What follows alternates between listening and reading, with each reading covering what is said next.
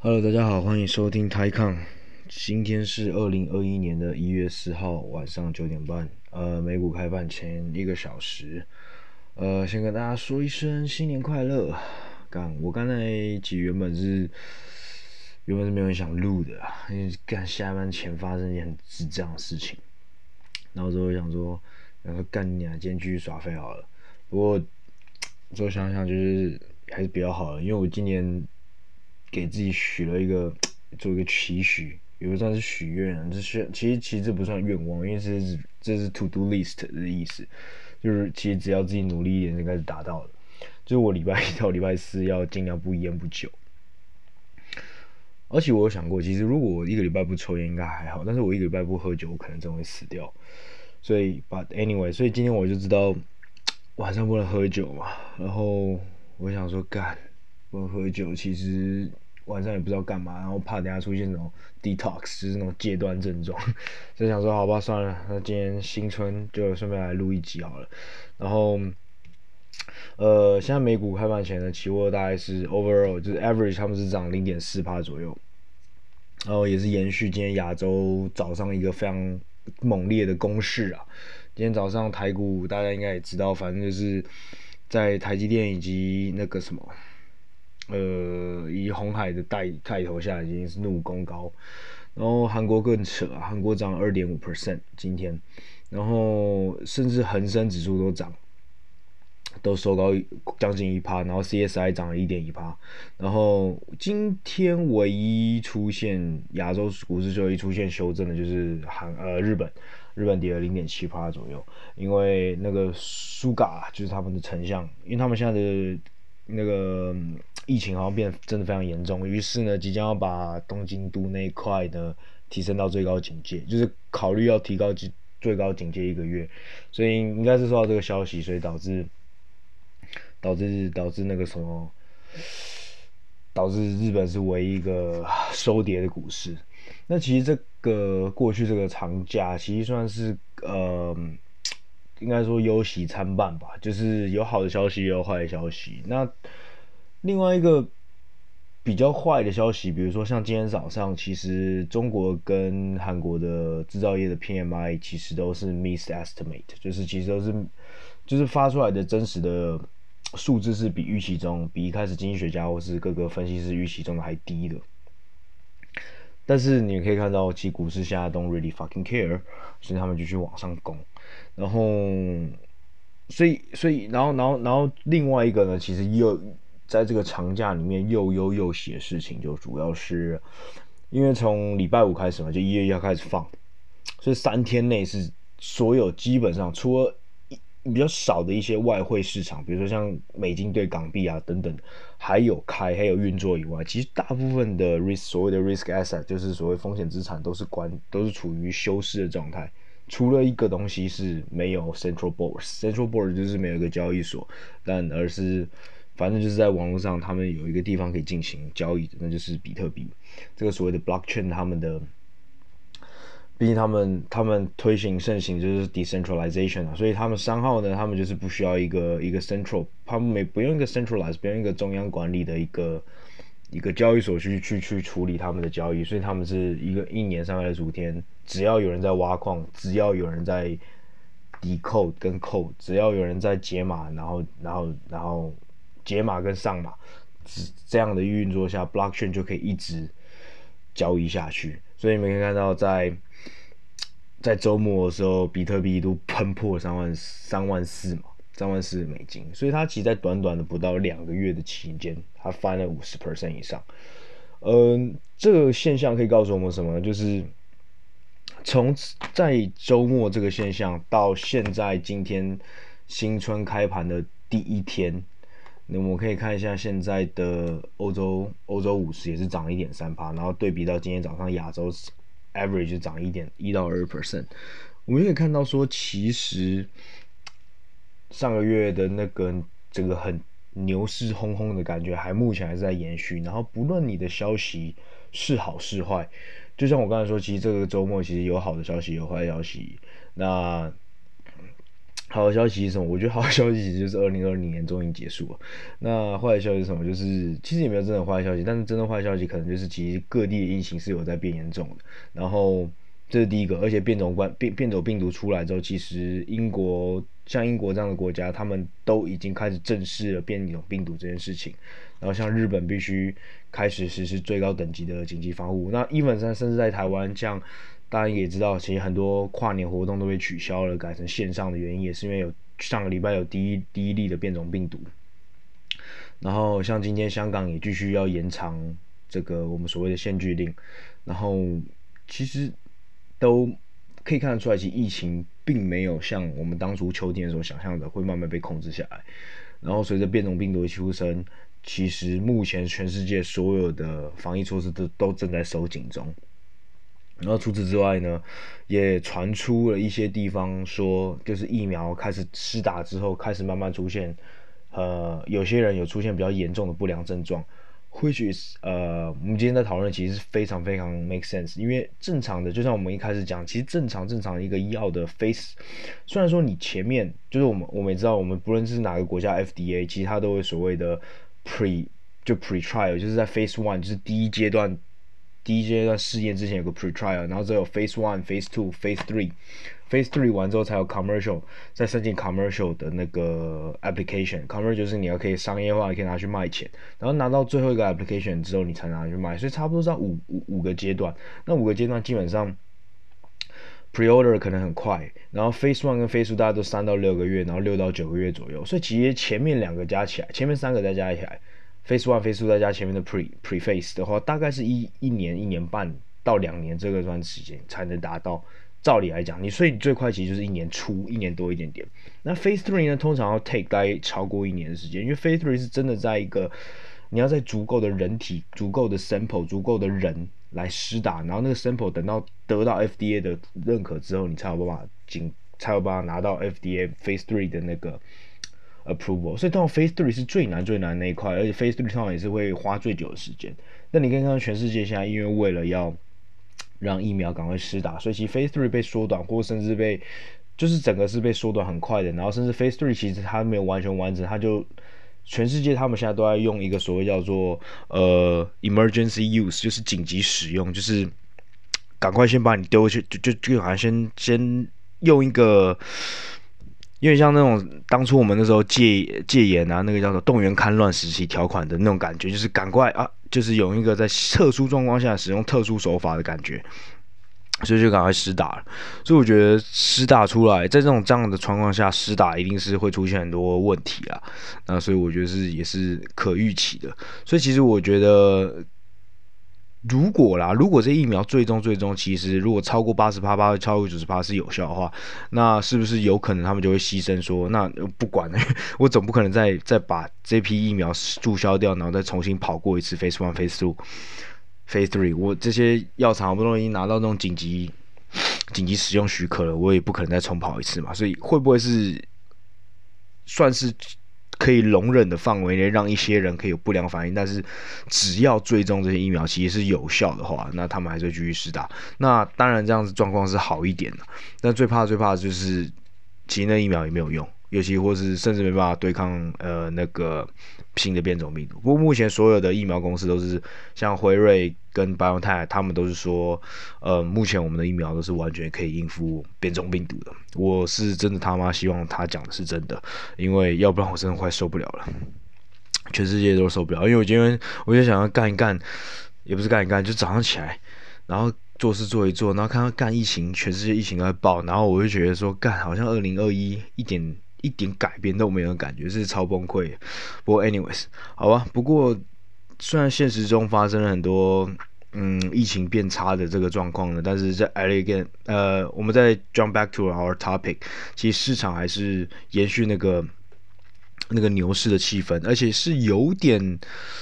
非常的热的那种感觉。就像我刚才说的，就。我觉得比特币在周末可以在一鼓作气再冲破三万，然后甚至触发到三万四四千点，很有可能是因为很多投机客其实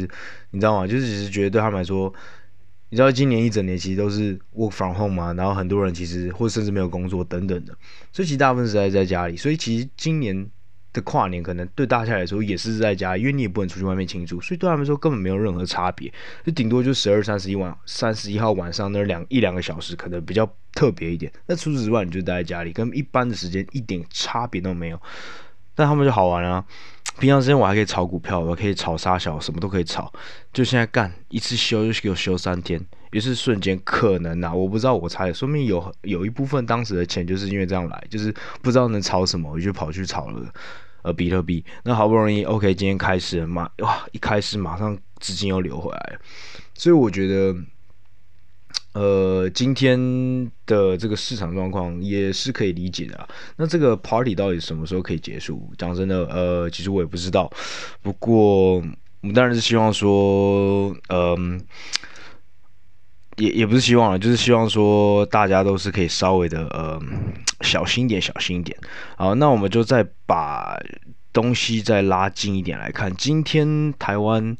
台湾之所以的指数可以站上高点。除了台积电护国神山 again 以外，嗯，还有一点就是，其实红海今天今天贡献了不少，因为红海今天涨了九趴。那为什么红海会涨呢？你知道吗？红海其实一直以来对我来说，就是它就很像鸡肋。然后虽然常常啊，早期老一辈人会把台积电跟红海一起拿来说，哦，这两只股票安抓安抓安抓。但我觉得到很后面的时候，我常会觉得说，干，嗯。红海就好像是那种每次在大涨的时候涨得没台积电多，啊，每次跌的时候又比跌台比台积电多，就觉得不知道它冲它小。那如果各位还记得我为什么我解释过红海这个状况的原因，是因为其实当然第一个台积电因为本身虽然两间都是代工厂，但是红台积电已经把它的代工做到成，虽然它。还是算是 ODM，它也不能说是 OBM，就是就是 ODM 就是代工设计嘛。那 OBM 其实算是有品牌，就 brand，因为中间的 B 是 brand 的意思嘛。那但是我我我觉得我相信全世界只要是做晶片或是对科技有认识的人，就知道其实台积电现在本身就是个 brand name，它已经不再只是单纯的一个代工厂。然后因为没有了它，其实世界上很多东西都做不出来。所以我觉得这已经本身它已经做出它的品牌实力，但。不是说红海今天它的一些高科技的一些代工组装，不是说呃完全的不可被取代，但也也就是说它其实还是很精密，但是它不是完完全全的说无法被取，就是它无就是不可替代的，它还是有可以被替代的，不像是台积电它的领在这块的东西领先程度是五甚至十年以上，所以我觉得这也是为什么红海一直以来它被。市场给的估值都是一直没有超过二十倍。那除此之外呢？第二个我觉得更大的原因是因为它是一家控股公司，也就是说它下面有转投资以及甚至是直接控股很多的真正的 business lines。比如说像他之后去，他是前阵去买 Sharp，那他把红腾精密啊，他把很多很多不同的公司都拨出来，然后分拆去上市，所以导致他自己本身是一个母公司。那在我记得在前几期讲过，其实是这种母公司的。架构来说，通常母公司会被市场给的估值，通常都是被打折的，都是被 discount。然后，所以你们可以自己去看，呃，呃，就对啊，就是就像我上次讲的，如果你们把所有它的持股加起来加起来的话，那其现在的 even 哦，even 哦，今天它今天跳九十九块，你要挑战一百块，今天中盘中一度碰到一百嘛，基本上就算它从你看，你可以从它之前股价从六几块涨到。现在一块一百块已经涨了那么多了，但是其实它其实呢，我个人觉得啦，呃，我我不会说它现在很便宜，就是我相信现在已经有人问说，那现在可不可以买红海？呃，我个人就会觉得说，它其实是它其实是这条它一百块，我会觉得还是 like more less fair value，所以如果有的人，我是建议你不要卖掉。然后那如果没有的人，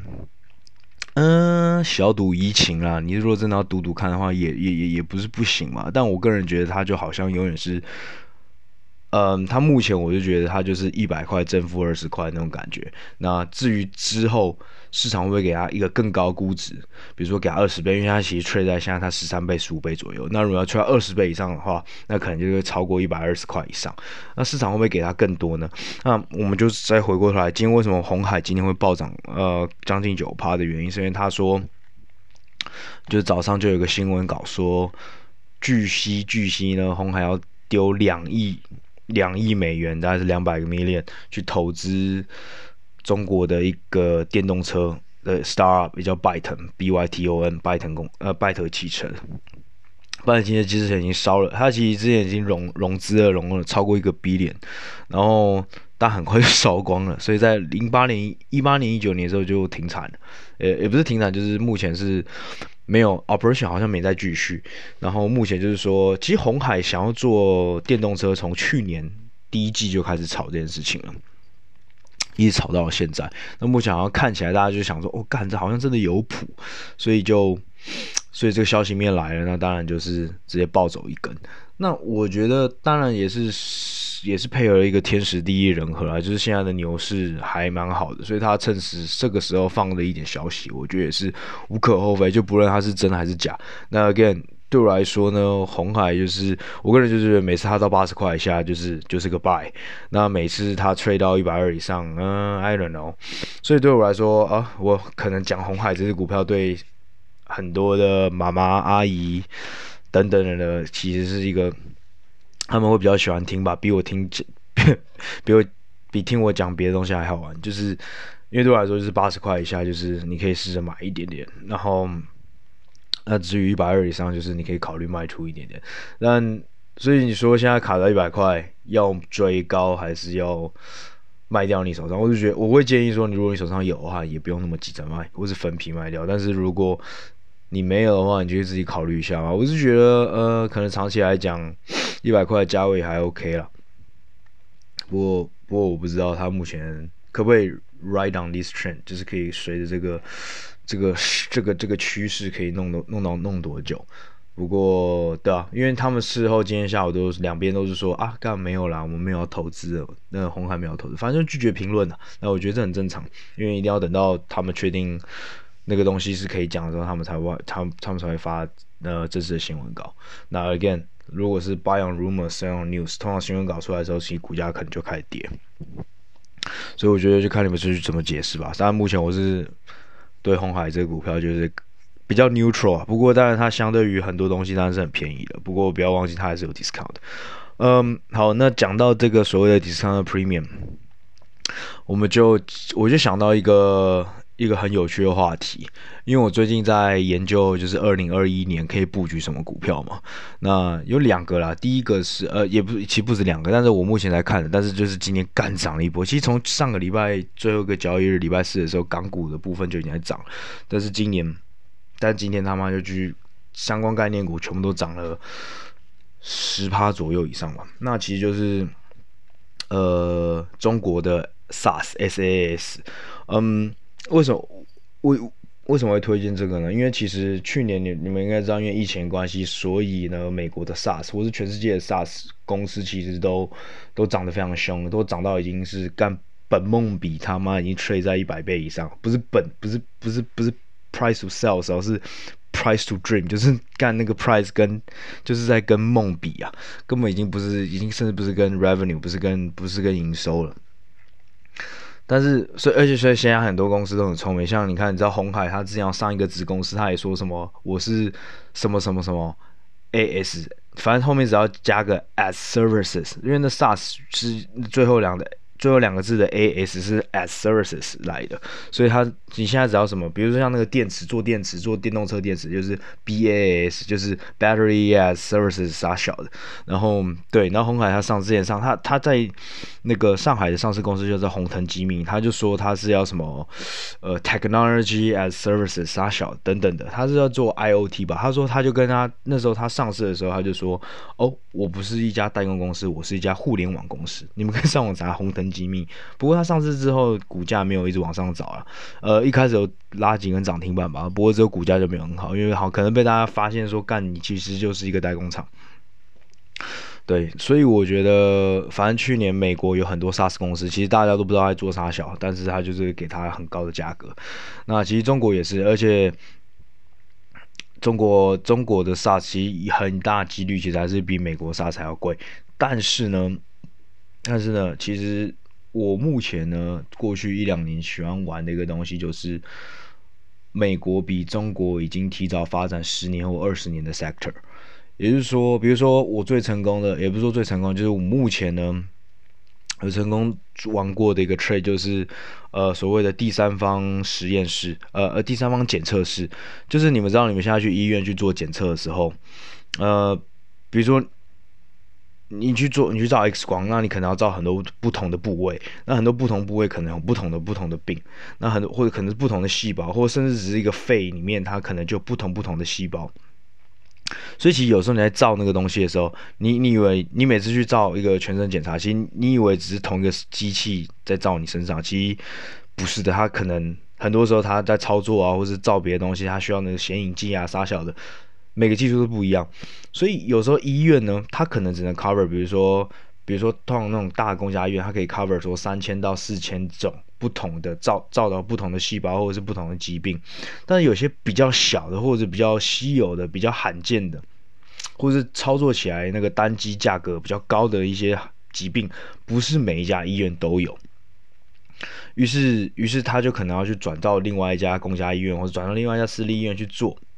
那。其实呢，在欧美国家，他们目前有一个生意呢，或者有一个产业，就叫做第三方检测室。第三方检测室就是专门在做这个检验。那比如说我刚才讲，不是大部分的公家医院或私立医院，average 可能可以做三四千种疾病，那这些第三方检测室可能可以做六七千种。那他们很简单，他们就是只要专业专门的，就是只做这个东西。所以，因为有时候医院呢，它可能。可能全全年的，比如说全年呢，呃，可能胃下垂或者某某某个真的很稀有疾病，可能全年只只有不到十个人照，可是干，可能那台机器可能要两千两百万，那他们当然就不会花那个钱。你知道很多医院可是不愿意花那钱，而且我最近好像听说什么台湾医保好像又出又在又在讨论要考砍杀小砍杀小，反正我最近很多念医科的朋友好像也不是念医科的朋友好像在 complain 吧。前阵子啦，最近好像又没有。我觉得这种都一波一波，大家很快就忘记了。所以我觉得很多时事大家真的要去多关注一下，少看一些什么 YouTuber 之类，或者少听一些废话，像我的 Podcast 这种的。所以我觉得还是多自己多关心时事。虽然台湾媒体可能也是不啊不啊，But anyways，对啊，所以所以有时候他们医院他们那个。Budget 对他们来说其实是超级不划算，于是就必须一定要外包给这些第三方检测室。因为第三方检测室，你只要跟大家说，你跟全，你跟比如说全台北可能有多少间医院，十几、十几家、二十家医院说，呃，我有这个检测器，那基本上所有医院都会把这个东西转接过来嘛。所以我觉得这是个第三方检测室。那第三方检测室在美国其实已经发展了二十年了。那最大两间公司，一家叫做 Liberty Corp，那它的。上市代号是 LH，那另外一家叫做呃开进，呃上市代号是 DGX，DGX US，这两家就是美国最大最大的第三方检测室。那基本上他们俩已经，呃，基本上呃第三方检测是在成熟国家的 penetration rate 就是渗透率大概是四十趴到六十趴左右，因为欧洲跟日本更高。说什么意思？就是今天有一百，假设今天一天全全全全美国也检测了一百一一百万个，那基本上有四十万个是由是由这两家公司或是其他的比较小第三方检测室在做的，那剩下六十万个才是由医院，不论是公立医院还是私立医院做的，所以非常的高。那这个数字在日本跟欧洲更高，高过四十趴。那在中国呢，小于五趴，所以这是第一个就已经是一个很大的一个 gap。那再来就是，呃，这两家龙头的 LH 跟 DGS，他们两个 control 大概超过八十趴的第三方检测 market share，也就是说，我刚才说什么零点四再乘以零点八的意思，所以他们整个 overall 跟整个医院比起来的话，他们甚至两个家公司都 control 了差不多三成，超过三成，也就是说，今天一百万个每一天一百万个检测，在美国的检测里面有三十几三十几万个都是由这两家公司在做的。那我刚才那那中国目前呢？你想哦，他们的 penetration rate 就是有第三方检测做检测的不到五趴。那不到五趴里面，目前的第一大公司呢，它目前 control 三十趴左右的 market share。那这家公司就是呃广州金域，然后也是上市公司六零三八八二，是我的爱股之一。那你自己去算一下这个未来的，比如渗透率，只要达到中国呃美国的一半，然后。那个叫什么？呃 market share 只要达到多少多少，你光算这个 upside 就有多少了。对，所以我觉得这是我一个蛮喜欢玩的东西。那你很多人喜欢去 argue 说，嗯、呃，为什么中国的，为什么每次投资中国的那个，每次要给的 PE 这么高？比如说干你娘那个海底捞要八十倍啊，然后中国的华润啤酒啊、青岛啤酒吹了六十倍啊，干，然后日本的麒麟啊、阿萨希只要十五倍啊。然后比如说他们的那个农夫山泉矿泉水卖水可以出来八十倍，如果去跟巴菲特说干中国卖水卖到八十倍，他说干可口可乐才二十，就是在大家普遍的想法中，consumer 或是卖饮料这种 consumer 东西可能在二十倍、二十五倍是正常，然后吹到六十倍就是 unbelievable 的疯狂。那为什么每次在中国都他们都会吹那么高呢？我常常跟我个朋友讲，他他之前就一直说，干 emerging market supposedly 应该是所有的同样的东西应该要 trade at discount。他讲没有错，因为你在 emerging market 你要承受的风险比你在 developed market 要承受的还多。比如说像呃 Bezos 今天如果拍桌说 Trump 是白痴，说说 Paul 是白痴，我跟你讲，他也不会被抓起来，Amazon 也不会怎么样，他顶多就是 Trump 会去告那个 Bezos 这个人而已。但是你今天如果在中国做做这种事情，你就看像马云现在就不见了。所以，哦对，像今天呃这这这这次就讲到说呃这个周末除了为为什么今天早上那个所有股票都涨，但除了在香港你们可以看到阿里巴巴还是跌的，就是因为那个上礼拜那个中国又要求说。N Financial 啊，N Financial 要去卖掉它旗下的投资，因为其实 N Financial 过去十年来，它都有转投资很多，比如说东南亚的 FinTech 啦，东南亚的电商啦等等的，反正就很多转投资的东西。那目前就是强制中国考虑说要强制让 N Financial 全部把这些卖掉，那是第一个。然后第二就是，呃，原本年底的时候，阿里巴巴、呃马云都有会都会办一个叫做什么 African Social Reality Show，就是一个什么。发非国非洲的一个实境秀，但他今年没出现，然后我就觉得废话了，干你现在都已经被中共在干，你怎么还还怎么敢在公共公共的任何不论线上线下的场合出现？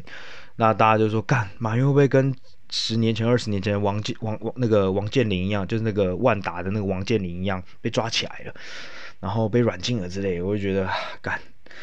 所以也不知道啊，但是所以这就因为这件事情，所以今天早上阿里巴巴股价又再度跌了。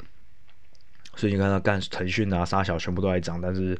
那个阿里巴巴跌。哦，今天晚上拼多多应该会跌，因为拼多多在周末的时候有个很好笑的消息。呃，干不行，抱歉，抱歉，严肃一点。嗯，不不是很好笑的消息，很严肃的消息。呃，就是反正就是有个员工好像是因为过劳死而猝死，然后。所以对，所以所以所以是所以是很严肃的，对，所以我觉得应该应该要，呃，我不知道 这句话这个话题就先这样子，然后，呃，对，然后所以你看啊，呃，像马云这种讲这种哦，中国没有金融系统性的风险，中国的金融根本没有系统，然后干架就不见了，嗯，贝佐斯如果这样讲话，你在国外是绝不会这种事，这是第一个嘛，比如这是。在 emerging market 你会投承受到系统性风险，这是第一个。那第二个是像货币一样，比如像你知道像那个墨西哥 peso 或是阿根廷，阿阿根廷很容易常常它的货币就疯狂贬值。然后前年的最最大家前年如果大家有那时候就有在金融市场的话，最熟悉应该就是 Turkish 的 lira，那时候 土耳其的里拉真是跌得跟狗一样。那通常只要那种只要一个一一个一个发展中国家开始。货币狂贬值的话，你知道是地球另一端的另外一个很烂的一个国家也会这样子。比如那时候土耳其里拉狂贬的时候啊，干很多中南美洲的国家就一起跌，干他们可能一辈子他妈的根本不会去到另外一个地方，但是莫名其妙因为土耳其爆了之后，他们的货币就开始暴跌。所以对，没错，正常来说，emerging market 本来应该吹在 discount，但是因为就是因为中国呢，他给了一个。虽然说它它是一个共产国家，但是它给了一个金融环境，算是其实跟很多国家比起来，算是相对开放、相对稳健。你们可以去看一下，呃，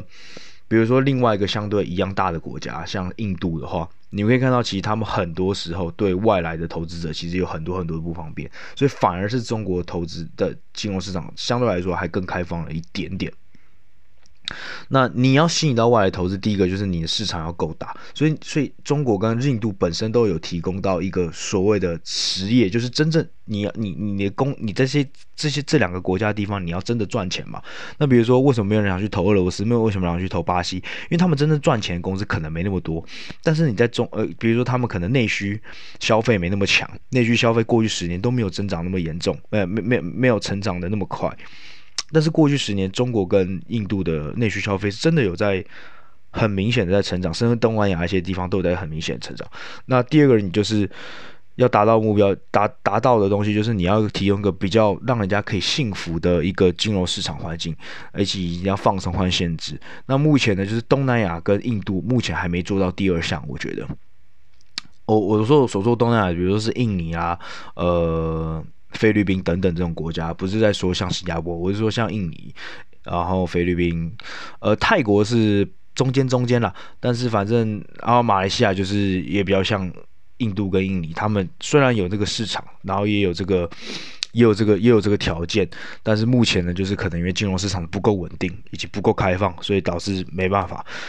所以其实这些国家其实他们的 discount 有时候更大。那目前其实中国，我是觉得在过去除了一五年那次崩塌以外，它目前其实给到了很多的国际投资者算是一定的信心。当然，你也必须佩服说他们内在的那个所谓的这些散户巴菲特，呃，有办法 drive 这个，就是有办法推高这个市场的一个能力啊。不过还是要回归到。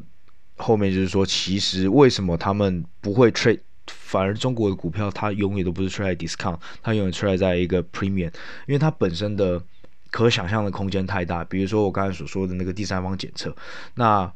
我为什么会讲到中国的 SaaS？因为目前中国 SaaS 其实还是百家争鸣的状态。你可以看到中呃国外一些 SaaS，比如说像那个，比如说像那个什么 Salesforce 啊，然后 Workday 啊，其实他们在某些产领域的 SaaS 里面，里面它已经有慢慢成为一些一些小巨头。因为 SaaS 其实有分一个叫做垂直的，一个叫做水平的。水平的意思是这种，就是你会提供一个服务，但是你什么产业都给。那垂直的就是说，我专心只提供给一个产业，比如说只提供给金融业，只提供给工业，但是我我一条龙，就是我从我从我从你你的我从你的后台 back office 管理到前台管理，然后甚至到招人，我全部都提供给你，但是我的系统只专精给这个产业，所以其他产业可能用不来。那水平的水平的方向就是相反，就我只提供，比如说我只提供前台，我只提供后台的一个服务，但是我可以让所有产业都可以用我的软体。但是你会看到现在等到巨头慢慢发展起来，或者他们一开始只专精一个之后，慢慢都会从，比如说我开始纵向发展，等到我成越来越大之后，我就开始横向发展，或者比如说我是横向发展的，我就开始慢慢去纵向发展，去每一去每个侵入每一块产业，去深持每一块产业。所以我觉得这是 SaaS 目前的趋势。那其实我觉得还有很多很多很多的题材都是可以做类似这样子。比如说美国毕竟还是比中国发展了十年二十年，那你可以去参考一些美国的一些比较成熟的市场、比较成熟的产业，再去看中国的未来可发展的的的潜力以及未来有机会成长到的一个市值。那你们我刚才讲到就是所谓的 SaaS，那 SaaS 比如说像那个。中国有赞啊，八零八六吧，八零八六 HK，八零八六还八零八三哇，还有一家微盟，叫微盟，中文叫微盟，它是微信下面的公司。然后还有在中国上市一个叫用友软件，然后还有我喜欢的，也不是我喜欢的，我去年还蛮喜欢，但今现在真的涨太高了。不过我可能还是会想象，还是会考虑买它。它叫做那个 Kingsoft，呃，三八八八 HK Kingsoft，呃，金软吧，对，King，呃，金山软件，对，金山软件，它的创办人是那个雷军，雷军就是小米的创办人。然后 Kingsoft 就，但 Kingsoft 它有点像是控股公司，因为它也把它目前三四个不同的 business 全部都播出来。它目前最赚钱的那个。呃，那个 King 金山软件是在呃创业科创板上市，在上上海上市，然后还有它的云云服务金山云是在美国上市，代号是 KC，所以它有点像控股公司的概念，而且它本身的呃持有者架构也复杂，像雷军跟小米都有跟它交叉持有这样子，嗯。所以主要是这样子，呃，所以这是第一个我我今年可能会看的东西。那第一个呢，就是第二个呢，就是太阳能。呃，其实今天我主要是讲太阳能的，不过现在讲的有点太多了，所以就快速说一下。呃，太阳能我目前在看两家公司是，呃，一家叫做在中国的话就叫做隆基，呃，隆基股份，那英文是隆隆基 L O I N L O N G I L O N G I。那它的上市代码六零一零一二一零一零一二，为什么看到这支公司呢？很简单，因为 Hillhouse 就是我上次说中国那个小黑道张磊，他在十一、十二月的时候用十一块，呃，用七十块一张左右买了，我看一下这边是买了几个 shares，如果我没记错的话，他应该是买了。他买了六趴左右，所以不过现在股价今天涨了八趴，所以它股价在一百块左右，所以可以考虑看看，可以稍微看一下。那另外一家在美国上市的，就是说 Sunrun，然后上市代码是 R O R U N U S R U N U S。他去年做了一个太阳能史上蛮大的并购，他并购了一家 Vivin Solar 的 V S L V S L R V S L R。啊，这个 deal 总共是三个 billion，就三十亿美金，所以其实是。太阳能史上比较大的一个一个并购案，那 Sunrun 呢，它里面也有很多，也也也有一些比较有名的 hedge fund，比如像 Co2 啦，或者是呃 Tiger Global 啊。那此外呢，VSLR 呢，它本身是 Blackstone 原本持有将近五十五趴的股份的一家公司，所以呢，嗯，很简单，我觉得如果你在看好一家产业。然后你不知道从何下手的时候，你就看一下有没有哪个比较有名的 hedge fund，哪家比较有名的 呃私募基金有在里面。像我刚才提到例子就是 Hillhouse 跟呃 Blackstone 啊，Tiger 跟 c o t o 这些人。嗯，那基本上太阳能，我觉得未来是一个趋势啊。虽然说现在很多时候都讲这种东西太早了，那我觉得其实就跟 Blockchain 一样，就跟对，就跟这些区块链是一样的。就比如说，嗯，呃，比特币一直在我涨三万多块，三万，或甚至接下来挑战四万块，那它是不是个 bubble？我觉得很有可能是个 bubble，或者说，其实现在市场上几乎每个东西都是个 bubble，maybe 除了红海不是 bubble 以外，所以它可能有一天会爆掉，直接砰砰砰掉回了五千块，掉回了一万块，我不知道。但它会不会存在？我觉得。区块链这个东西是未来会存在的东西，而且很有可能是过了十年之后，我们都会慢慢使用，学着使用虚拟货币去交易。你没看到像 PayPal、Square 他们现在都是都可以开始使用比特币去付支付了。甚至像中国，他之前真的说 NIO 还是跟那个东广汽还是东风汽车，就是说，呃，也慢慢可以开始用 Bitcoin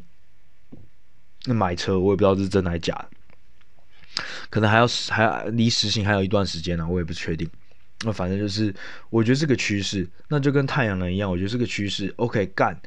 呃，可能五年内根本这些太阳能都没办法达到那么获利，或者是说它其实目前